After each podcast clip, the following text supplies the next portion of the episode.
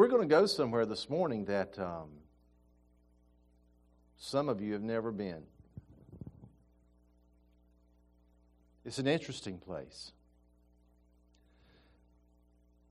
I'm going to say some words, and I'm going to ask uh, the Lord just to put it out there in your heart, and you'll have to judge them. And it's going to be a good thing. It's not mean or ugly. This is, this is really going to be good.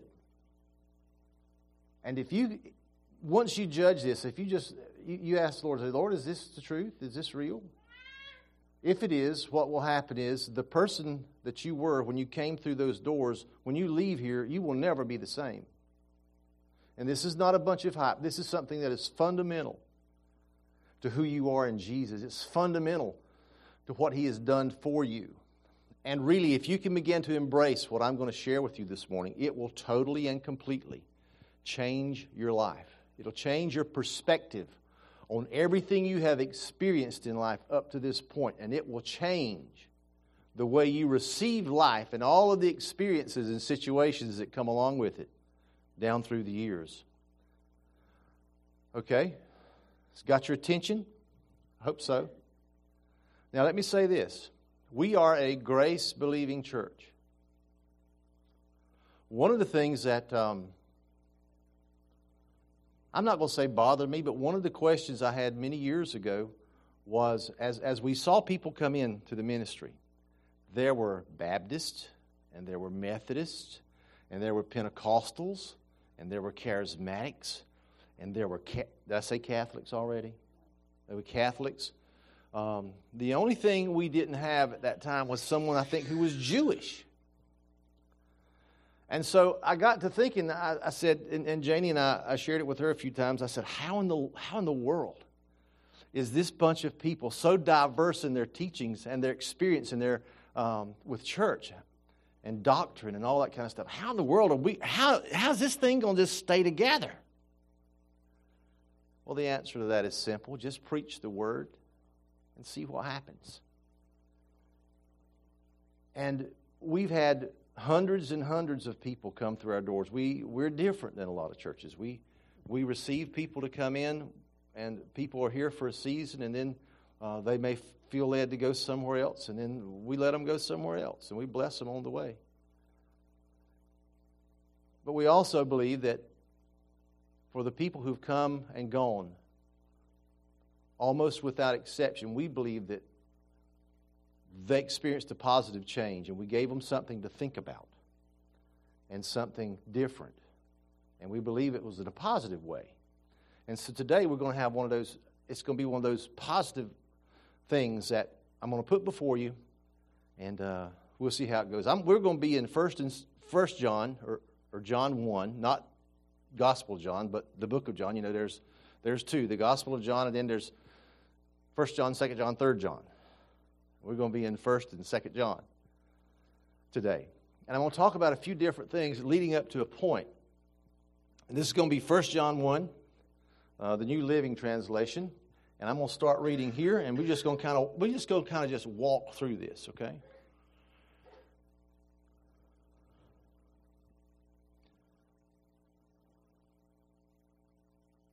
The one who existed from the beginning. Oh, we got to hear. We proclaim to you the one who existed from the beginning, whom we have heard and seen. We saw him with our own eyes and touched him with our own hands. He is the word of life. This one, who is life itself, was revealed to us. I'm going to let you read that, I'm going to read here because there's, there's something, I don't know, whenever I look at it here and I want to come back to it, I kind of know where it is on the page, okay? And if I do it on the wall here, I get all confused. This one who is life from God was shown to us, and we have seen him. And now we testify and announce to you that he is the one who is eternal life. He was with the Father, and then he was shown to us. We are telling you about what we ourselves have actually seen and heard, so that you may have fellowship with us. And our fellowship is with the Father and with the Son, Jesus Christ. And we are writing these things so that you're so that our joy will be complete. Now, the first thing I want to just kind of throw out there as we just kind of go through this is, is the thing called fellowship. Fellowship is an old word, goes way back. And if I remember what they taught me, fellowship comes from the Greek word koinonia, which means to come alongside.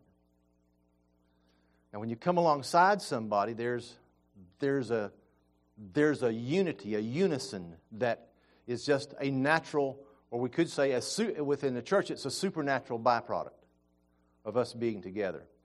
Have you ever watched people, a group of people, maybe two or three or four, walking down the sidewalk together? Have you noticed that they tend, their, their legs, they sort of tend to walk in step? You know, two or three or four people coming together who would be walking in different strides and different gaits and different speeds, if they're if they're walking together, if they come alongside each other on a sidewalk or down the street or somewhere, they tend to walk the same speed. And it, a lot of times they'll put everybody put their left foot out first, and then they'll put their right, you know, just walk along together. Well, the basis for Christian fellowship is the Father, is God, is Jesus, is the Holy Spirit. Did you know we have no other basis for fellowship?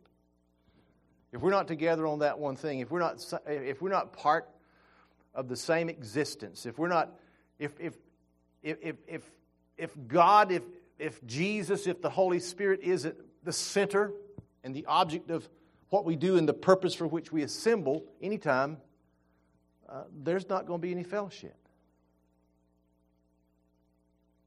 And as we have fellowship with the Father as, as individuals, and we come together, we have fellowship with individuals as a group with the Father, then we can have fellowship together. I've said this often before, and you've probably heard it too, that um, if, it, if, if we didn't belong, if we didn't have the same origin, if, if, we weren't, if we didn't have the same DNA that we get from God, that we wouldn't even want to be in the same room together. Matter of fact, we, we might not even like each other very much. And we're, we're a diverse, diverse group, and every church that assembles today is, is a diverse group. And the basis upon which we have fellowship is with God. And if we could have fellowship with God the Father, God the Son, and God the Holy Ghost, the Holy Spirit, then we can have fellowship together. We've got a basis. And a little step further. When we come to worship, whether it's on Friday night or Sunday or whatever, and the presence of the Lord is here. To see, when you have fellowship with the Lord, His presence is going to be here. The next sentence he wrote here was We write these things that our joy might be complete. When we experience the presence of the Lord and fellowship happens, all sorts of things then become possible. We get that different feeling, that warm feeling, that peaceful feeling, that calmness, and the joy that comes along with having fellowship with God the Father, God the Son, God the Holy Spirit, and then with each other. There's, there's, there's a transaction that happens, something transpires in the presence of the Lord when we're having fellowship and when we're worshiping and being together. Something happens then that won't happen any other time as a group of people. Where the Lord is, there's joy. And there's a special feeling. And a lot of times, I'll just give you for example. Some days I have pain. Some days I have problems. I have stuff on my mind when I get here. Are you that way? Oh, I thought y'all were more spiritual than that. I thought surely you came and you didn't have any problems, no situations, no conditions upon which you were worried or anxious or tired or hurting. Have you noticed that when you come into fellowship with the Lord, when His presence is here, have you noticed that if you, if you, if you have little pains sometimes, they go away? Have you noticed that? Have you noticed that anxiety, that worries, you tend to forget about stuff? Burdens that are heavy to carry before you got here. when you got out of bed, some, some things that just followed you around all week. When you begin to get into the presence of the Lord and this thing called fellowship begins to happen, and there's a connection made with our God the Father who rules over this other dimension, this other reality, and this one as well, when we begin to connect with Him, all of a sudden we don't hurt anymore. All of a sudden we don't worry as much anymore. All of a sudden we feel happiness where there may have been despondency. Have you noticed that? If you don't have a penny in your pocket, you seem to forget about all that. Because there's something else that has come into your life and it's dominated in a good way and it's saturated in a good way. That's what transpires in the presence of the Lord. Fellowship is a good thing. And it is true, we can experience the Lord and we can have those other things that I mentioned when we're alone with Him in His presence, but there's something special about coming together as a group of people. Something that doesn't happen any other way. And I've said before that church has got a lot of problems. We could find all kind of problems. We can just make a whole list. And we could join together and that list to be as long as from here to the front door. But Jesus died for us. And He's established the assembling together in the New Testament. And fellowship is a good thing. And I didn't come here this morning to sell you on the idea that you need to come to church. Church is a good thing, but there's, there's a blue million of churches, aren't there? I'm simply going to tell you that Jesus has ordained such gatherings as this. And it's entirely up to you as to whether you want to take advantage of that or not. A lot of people don't take advantage of it. But it's a good thing. It's a good thing. And there's strength, and there's joy, and there's peace, and there's help, and there's a lot of good benefits from being part of a, an assembly or a group. And that can happen in home groups. You know, we had home groups for years. It's a good thing.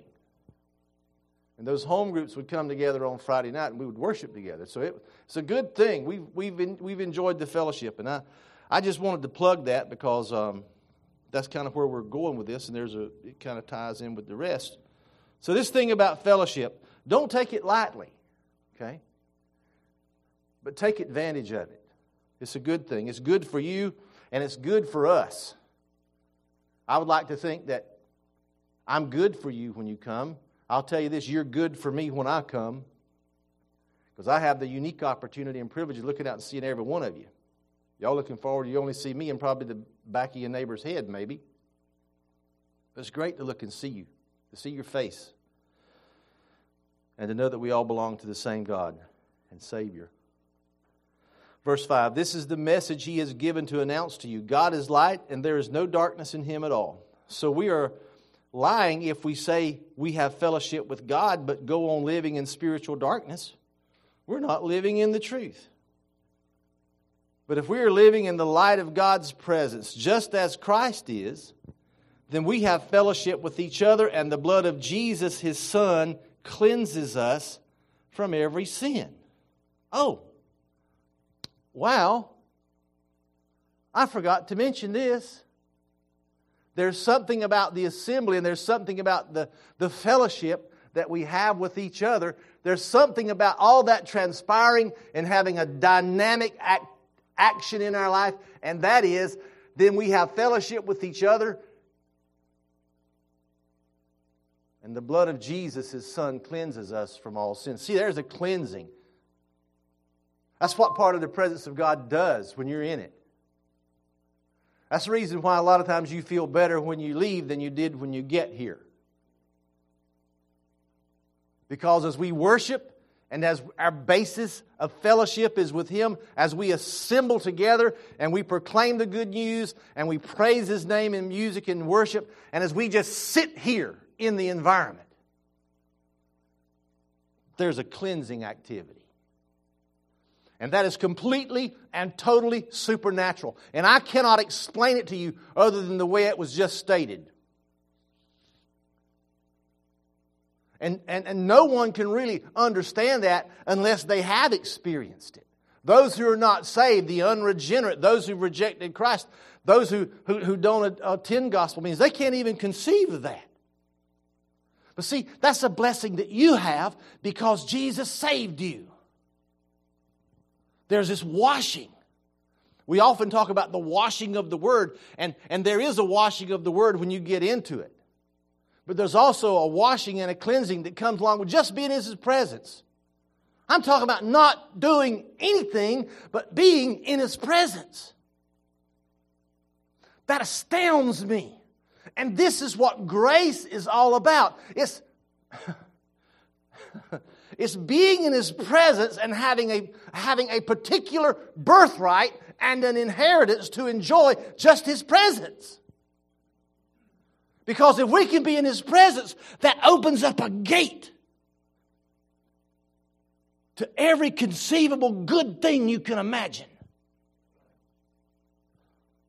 And not being in His presence produces a withering. I think I can say that and be correct with it. It produces a withering. But there is a, there's a life promoting and, and, and a, a joy and what's the word I'm looking for? Oh gosh, I, there's a word I can't get I can't get to. But there is a life producing effect in our life. When the blood of Christ begins to cleanse us like a washing.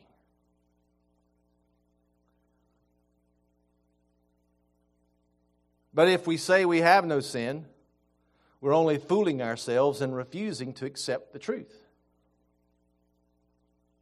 But if we confess our sins to Him, He is faithful and just to forgive us and to cleanse us from every wrong. Here's where we get to it. Here's where I began to say the things I wanted to say to you this morning. But if we confess our sins to Him, He is faithful and just to forgive us and to cleanse us from every wrong.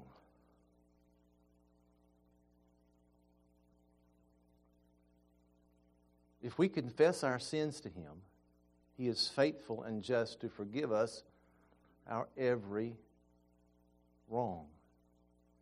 Two or three things I'd like to say about it. Number one, if you have sinned, all you have to do is ask for forgiveness, and it is there. That's right.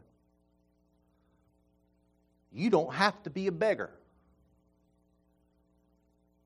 You don't have to be living right. You don't have to have all your ducks together and in a row. The truth of God's word is this is if we confess our sins before Him, He forgives us of every wrong because He is faithful and just, not because of who we are, but because of His nature.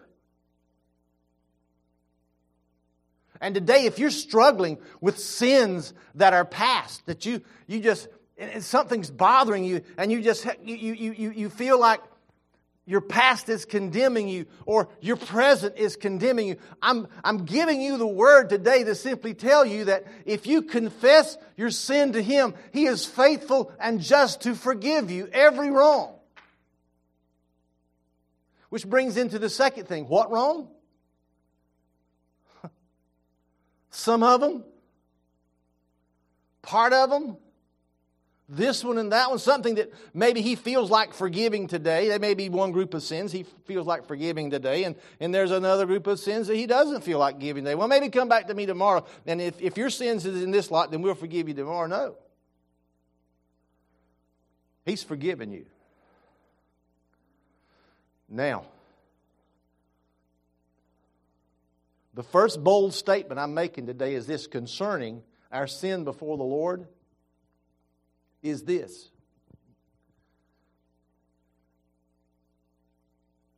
is you don't have to ask forgiveness for the same thing over and over and over again.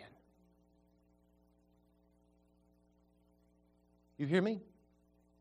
I want you to get this. You do not have to ask forgiveness for the same sin over and over and over again. Jesus does not delight with some sort of a religious rule or legislation saying that you just have to keep asking over and over and over again. says the word says he is faithful and just to forgive us every wrong, every sin. So if there's something in your past you can't get over, you need to Jesus has already forgiven it and he's past that thing. And you don't have to keep going back there and digging up something that he has already slain and he's already forgiven. What that is, if you feel this compunction to go back and continually ask for the same thing over and over, this, this, this particular sin over and over, that just means that you hadn't got over it and you haven't really, you haven't really received from him the thing which he's promised and which is a reality. And you're allowing the devil to steer your energy, your spiritual energy, to cause you to feel self condemned and unworthy. Jesus has already passed all that. You see, when he died on the tree, it was all over. And he wants you to understand that ask him, he'll forgive it, and then you go forward and don't let that thing be an anchor and a dead weight to your life. Don't let it steal your joy and your passion and your peace. And you sometimes you just have to release all that stuff simply by faith. Okay? The word said he's faithful and just to forgive me if I ask. So therefore, I'm just going to go in faith. I'm just going to, I'm just going to believe he did that. And you're free from it. See, that allows you to concentrate on the here and now and the future. Only the enemy wants you to go back into your past and dig all kinds of stuff up. Here's another one. If we claim we have not sinned, we're calling God a liar and showing that His Word has no place in our hearts.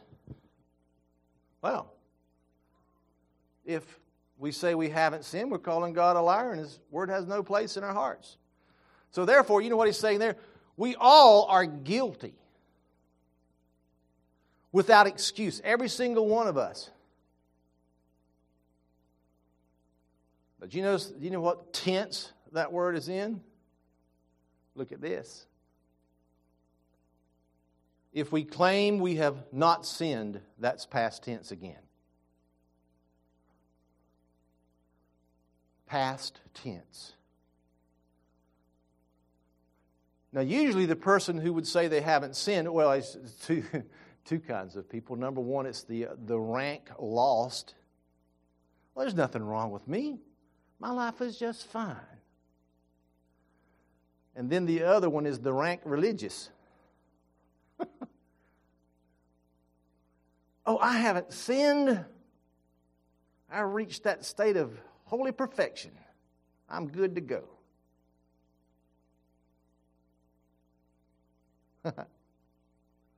Have y'all ever met either of those two individuals or maybe both? Yeah, you'll continue to meet them.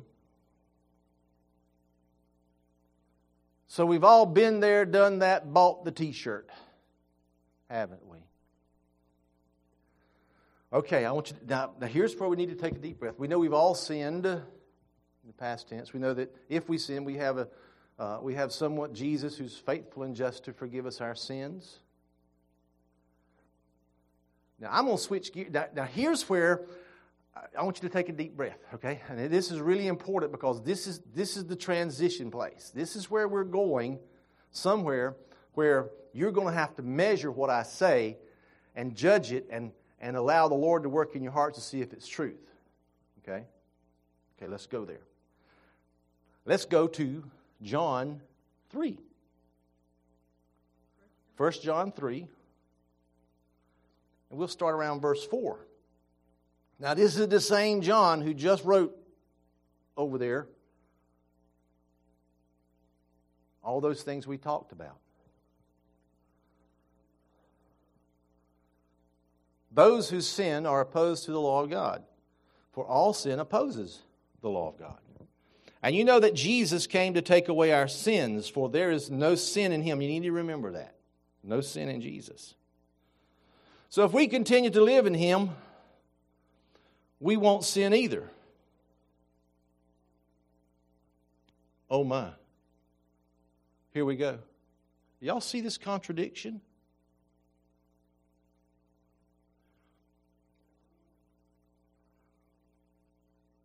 Hmm.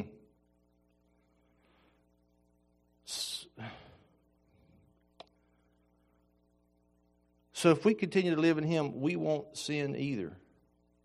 Let me ask you a question. How many of you have messed up since you were saved? Okay, so in one place, our sins are forgiven. And he says we all sin, but in another place, he said we don't sin. Have y'all ever noticed this in the Word where this comes up? You know, there's, there's, some, there's some criticism out there in the church world today. The, um, the charismatics and, and, and, and some of the Pentecostals, the non traditional, the, the, the non denominational people, are waking up to the doctrines of grace, who, who they are in Jesus. They're waking up to the righteousness. We are the righteousness of God in Christ.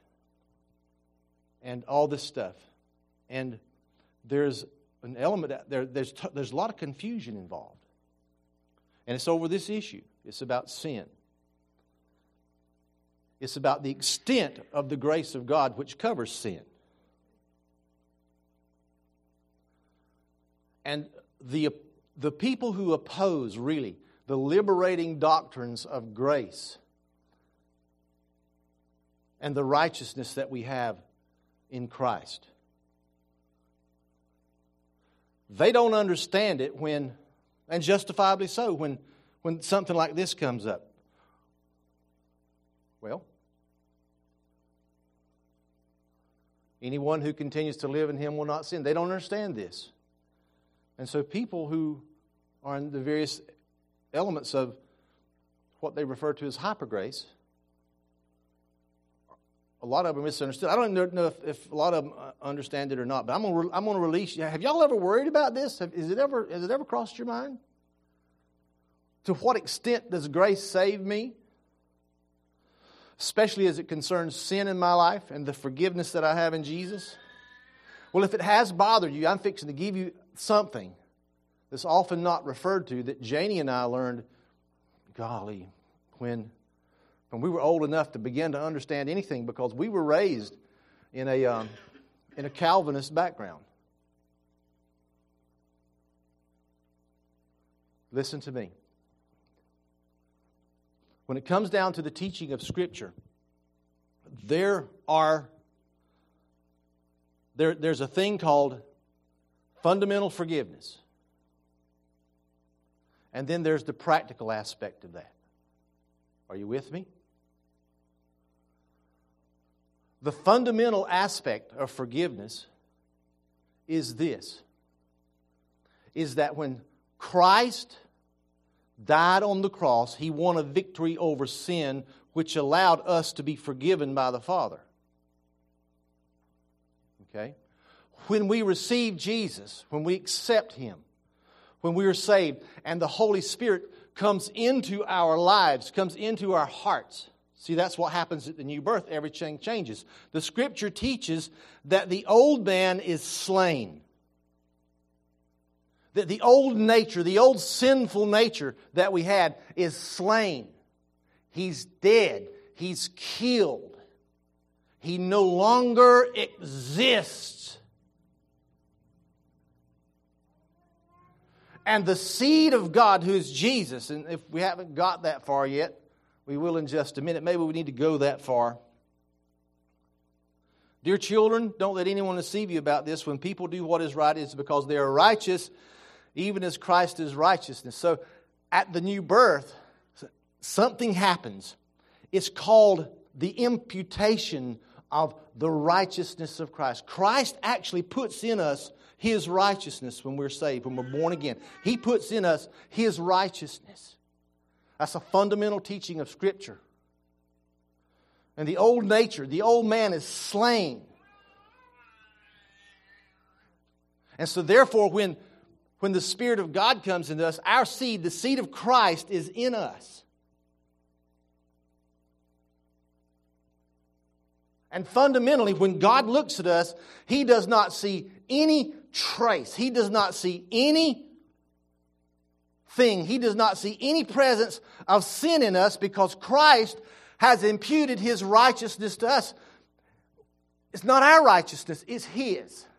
And so, therefore, in a fundamental sense, we have the seed of God living in us, and because of that, there is no place in us for the old man, the old nature, the old sinful man.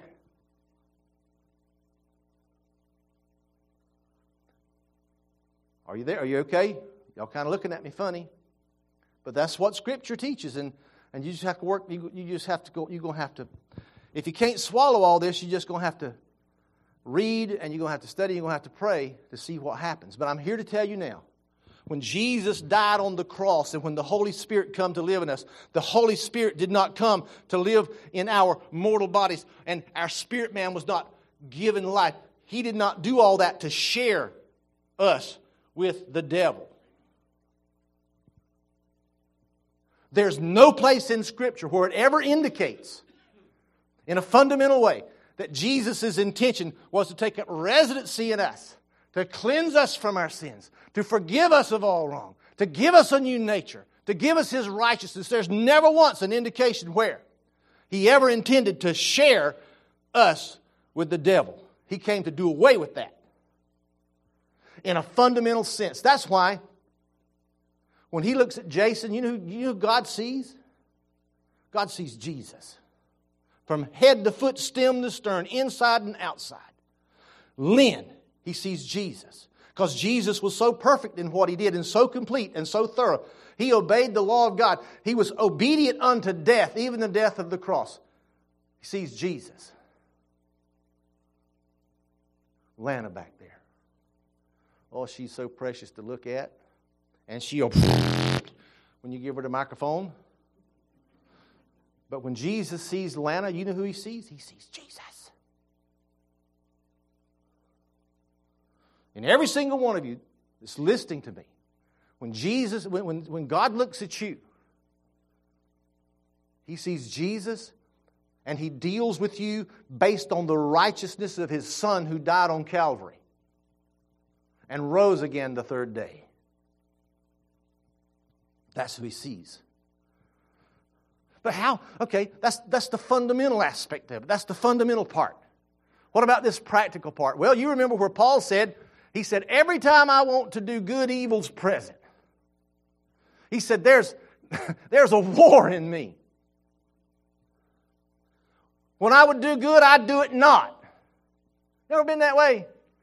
When you have a choice to do good, sometimes you simply don't do good because you choose not to. Do you hear what I said?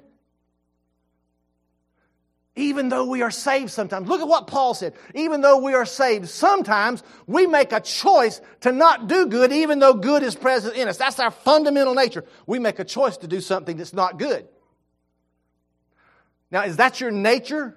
Is that the nature of Jesus in you? No, that's the choice you make. It's practical in nature. I don't want to see a raise a, I don't want to see a show of hands here.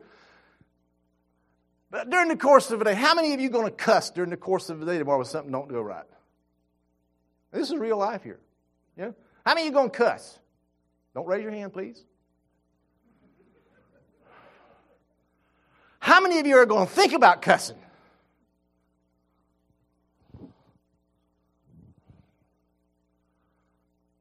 How many of you, when you Okay, let's go back to last week. How many of you engaged in a conversation with a coworker or your boss or a friend and an item of gossip came up and you just kind of joined right in?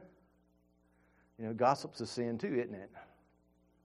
And you could have held your tongue, but you just went right in there with it. You just kindled all the fires that involves gossiping. You know, we can make a long list. How, how many of us last week, even though we are saved, even though we are the, the, the righteousness of Christ in God, how, how many of us who are saved did the wrong thing? I'll raise my hand. I did the wrong thing.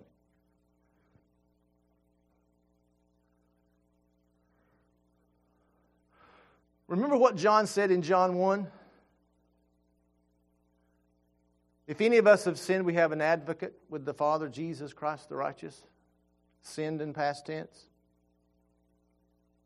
We make a choice to sin sometimes, to do something that's not right, something that's not good. We make a choice to do something evil. And it may be something little, it may be something big. But you see, that's a choice we make. So, what is, what is what's, what's the practical then application of, of having made a bad choice and Jesus forgiving sin if, when God looks at us, we have no sin in the righteousness of God? You know what? Let me just put it in plain terms. You know what I do? When I, after salvation, after I've been saved, when I make a choice to do not that which is good, it's not the nature in me because I have no sinful nature in me. I mean, that's what the word says. But I make a choice. See, I'm free to choose. I'm still free to choose after I'm saved. I'm free to choose. You're free to choose. But when I mess up, you know what the value of asking Jesus, Jesus, I said a bad word. I'm sorry. Forgive me, I want to do better. You know what the value of that is? You know, who, you know who values from that? Does Jesus value from that? No. Because if He saved me and I have His nature in me and I have His righteousness in me, therefore I have His seed in me, fundamentally, you know, God has forgiven me for that already because of Christ's work on the cross and his resurrection from the grave. He's forgiven me of that. But the value of me, in a practical way, sinning or d- doing something bad making a bad choice. The value of that is, is it's my benefit. It's my benefit. I feel better. Does that make sense? I feel better. It's like being in His presence, just sitting here, just being washed, being cleansed. I feel better. So, there's, there's the fundamental thing in John 3 where it says, God's seed remains in us. Therefore, we can't sin because when God looks at us, he sees his seed, who is Jesus. Therefore, Jesus has forgiven me. It's done a complete work. But there's this practical thing, like Paul talked about, and like I can share with you, is that I choose sometimes to not do that which is right. And it's, it makes me feel better just to, to get right again. Has nothing to do with the, it doesn't have anything to do with the fundamental act of Jesus on the cross and the fundamental way God views me in his plan of salvation. What it has to do, it has to do with not carrying around a load and a burden. Not letting the enemy get in my head and in my spirit and defeat me and making me feel condemned. So you're no good. Look at you. You say you're saved and you've made a bad choice. well, see, that's the purpose of Jesus coming on the cross and saving me anyway, to save me from all that stuff. Is, is any of this making sense to you? Is this, is this helping any?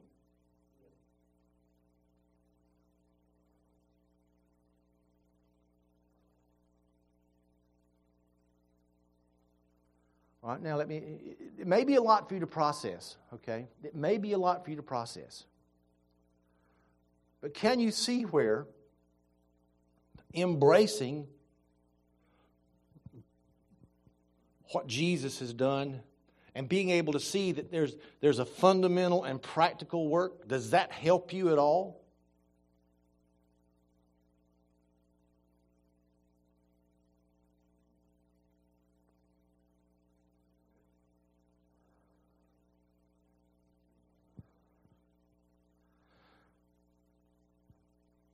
if God didn't go in His Word the extra mile to the nth degree in writing something like He inspired John the Apostle to write in 1 John 3, if He didn't go to the nth degree to do that, there may be some question in my mind as to what's is my experience been valid and genuine? There may be some, there may be some question in my mind, but when I read the fact that his seed remains in me, regardless of whatever, if I sin, his seed still remains in me because he has crucified the sinful nature. Sin, therefore, has no dominion over me because he has slain the old man. If, if I can get to that point and understand then that sin and not doing right is a choice of mine and not my nature, then I can realize the freedom of the cross which allows me to live and to go further. And never doubt what he says in his word. Y'all, I'm telling you, what I've tried to present to you this morning is maybe the most critical point in whether or not you live a life or whether you live an abundant life. It may be the difference in succeeding in your destiny and what Jesus has called you to do and not fulfilling your destiny.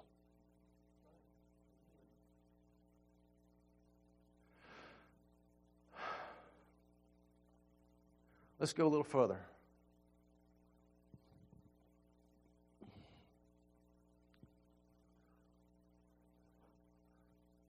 But when people keep on sinning, it shows that they belong to the devil. Oh, who has been sinning since the beginning? But the Son of God came to see this the Son of God came to destroy the works of the devil. Those who have been born into God's family do not make a practice of sinning because God's life is in them. Oh! I should have come here about 15 minutes ago, and I wouldn't have had to preach all that stuff, should I? You see, do you see this? Those who have been born into God's family do not make a practice of sinning. And what that is, is the practice is the continual ongoing of not just one sin, but a multitude of them, and their conscience not being pricked and not realizing that they have they're, they're, in, they're in disobedience and have need of repentance. But those of you who have been saved, you don't make a practice of doing that. You have a conscience. You understand there's a throne of grace. You feel better because you repent because what? God's life is in them. So they can't keep on sinning because they are children of God. Do you understand this? Are you getting a handle on it? I need some I need somebody to do this.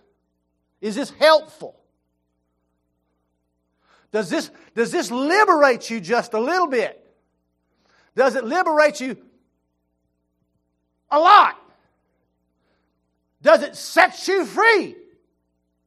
This, dear brothers and sisters, this should set you free because, because you are the children of God. You know what that means? You are not any longer the children of devils and, the, and, and, and a slave to sin. That's what this means. When Jesus delivered you, He delivered you from the whole Megillah. When He saved you, it was from every sin, not some. When He put His nature in you, it was not to cohabitate with the devil. And if you mess up, it's by your choice. It's not because of the new nature in you. And if you do mess up, then you have a place to go to. You have the throne of grace. You have a, and not only that, you have an advocate with God, Jesus Christ the righteous.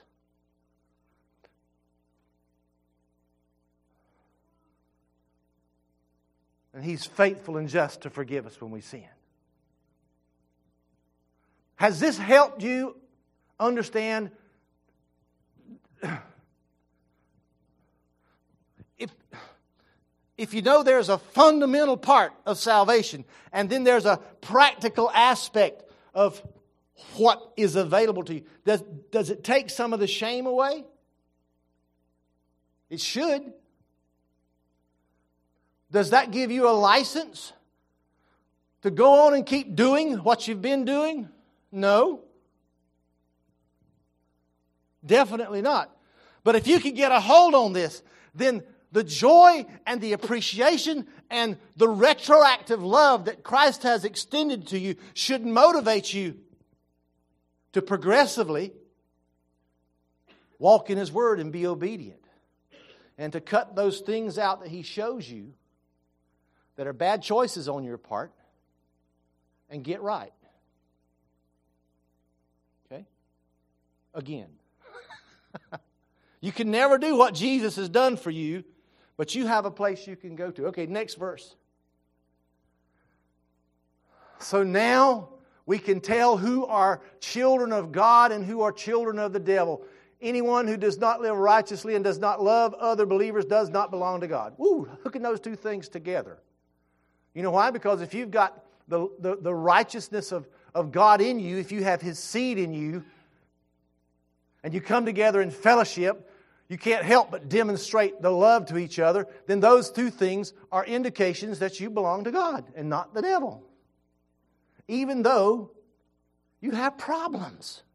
Even though somebody may point to you and say, Oh, I saw what you did wrong. Oh, I heard what you say. And how can you pretend to be a, a believer uh, or a Christian and, and, and do or say those things? You just say, I made a bad choice.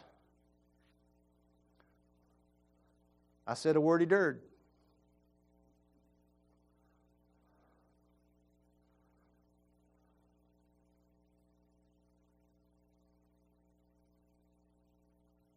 just tell them, Jesus loved me enough to forgive me from that. And you know what? There's no, there, there's no counter response from the devil. Jesus loved me enough to forgive me from that and to keep forgiving me because his blood works and his grace is without retraction. If you can. if you can get to the point where you can embrace the great truth that His grace is without retraction,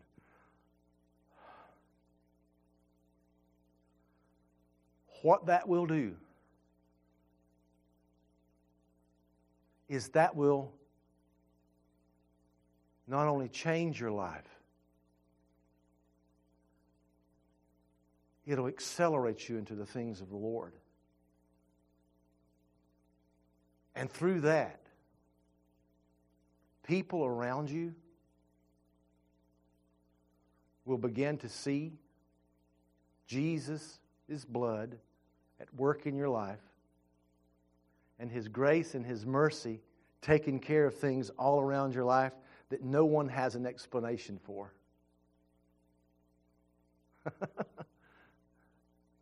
Let's try one more verse. I think we need to go another verse or so. This is the message you have heard from the beginning. We should love one another. Let's just keep going a while. I ain't got but three more verses, I don't think. We must not be like Cain, who belonged to the evil one and killed his brother. And why did he kill him? Because Cain had been doing what was evil, and his brother had been doing that which was righteous. So don't be surprised, dear brothers and sisters, if the world hates you. If we love our Christian brothers and sisters, it proves that we have passed from death unto life. But a person who has no love is still dead. People say, uh, How can I know that I'm going to heaven? How do I know that, that it's genuine, this work of Jesus in my life? It's really very simple. One of the indications is that if you love your brothers and sisters, you've passed from death to life. It's one of the indications. Because you know what? If you can love me and I can love you, although outside the body of Christ we have nothing in common, we may be an irritant to each other if we were not in the body of Christ. If I can love you and you can love me, that's supernatural. And that goes against every law of the enemy if we just love each other. If we just love each other, which is We just love each other. JD's daddy has a wonderful saying. He said, you know, he said, we're supposed to love each other. Some people are just easier to love than others. And so God has placed, this in His grace, He's placed people in the body of Christ that's easier to love than others. Now, all of y'all are easy to love. There's none of y'all hard to love, okay? But have you noticed that some believers are harder to love than others? But you know what? If we can demonstrate love to that one that's harder to love than the rest, it's going to help that person, it's going to help us. It's going to demonstrate that what Jesus did on the cross is legitimate. And it'll just be a really cool thing. Is there another verse in that chapter? Oh, well, we better stop here, haven't we? Yep. We'll stop here. Save the rest for later. Okay, now. It's like I told you. What I presented to you is a snag to a lot of people.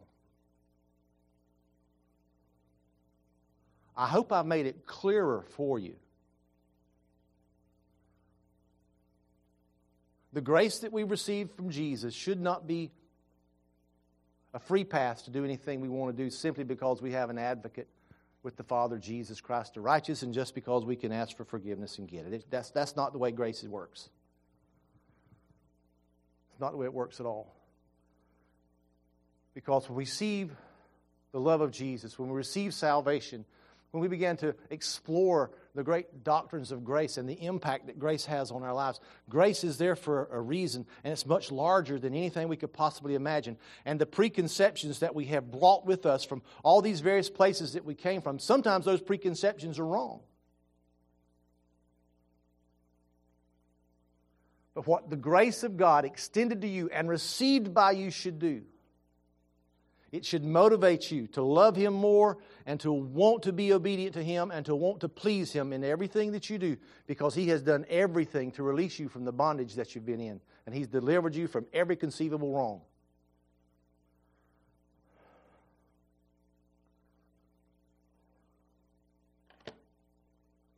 Some motivation to love each other and love Him more. That's what grace is.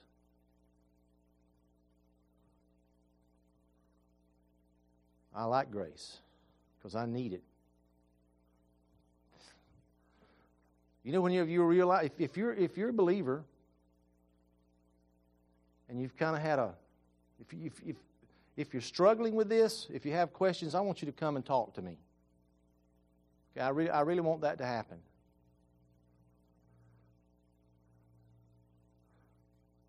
But if you, if you can't swallow this, I'll tell you how beautiful grace is. Grace for you will be found in the beauty of the next time you make a wrong choice. The next time you make a wrong choice, you'll discover again that you have someone you can go to who still loves you just as much as he ever did and who's still faithful and just according to the scriptures. He's still faithful and just to forgive our sins. His name's Jesus. That's the beauty of this thing we call grace. That's the beauty of this thing we refer to as unmerited favor. Is that He is always there. Always there. Now, if you're not saved and you're, you've been struggling with the load of sin and you have seen the beauty of God's Word revealed to you in your life, and you want fundamental forgiveness. I mean, you, you've never you've never repented, you've never confessed, you've never you've never made that step, you've never tasted of the faithfulness of God in terms of his desire and capacity to forgive them. We give you the invitation this morning. The invitation to go to Jesus, to go to the cross, to taste of what it's like to really be free, and to have everything changed and rearranged in your life. We give you that invitation. Let's all stand for just a moment. And as I pray, you come. Don't hesitate. Don't wait. Don't put it off. Father, in Jesus' name, your grace is more than sufficient. It is everything. From stem to stern, start to finish, your grace covers everything. And I pray, dear God, this day that there be a release from the minds and the hearts and the spirits of my brothers and sisters who've been struggling with sin.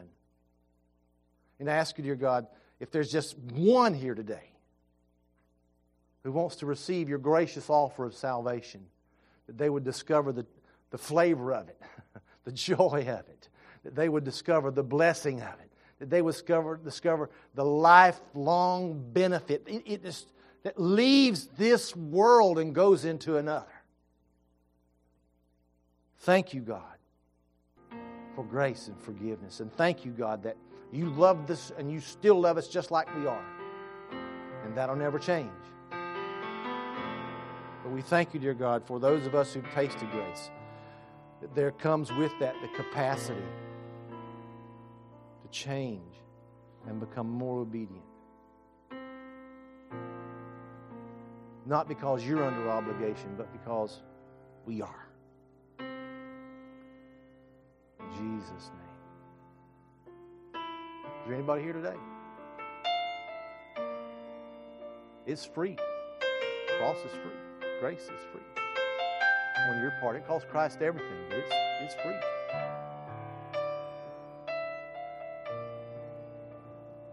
Father, in Jesus' name, this day, we rejoice, us in this house, we rejoice in the complete work of Jesus on the cross, that He's left nothing undone. It allows us to live in His presence and to love in His presence and to go forward. In Jesus' name.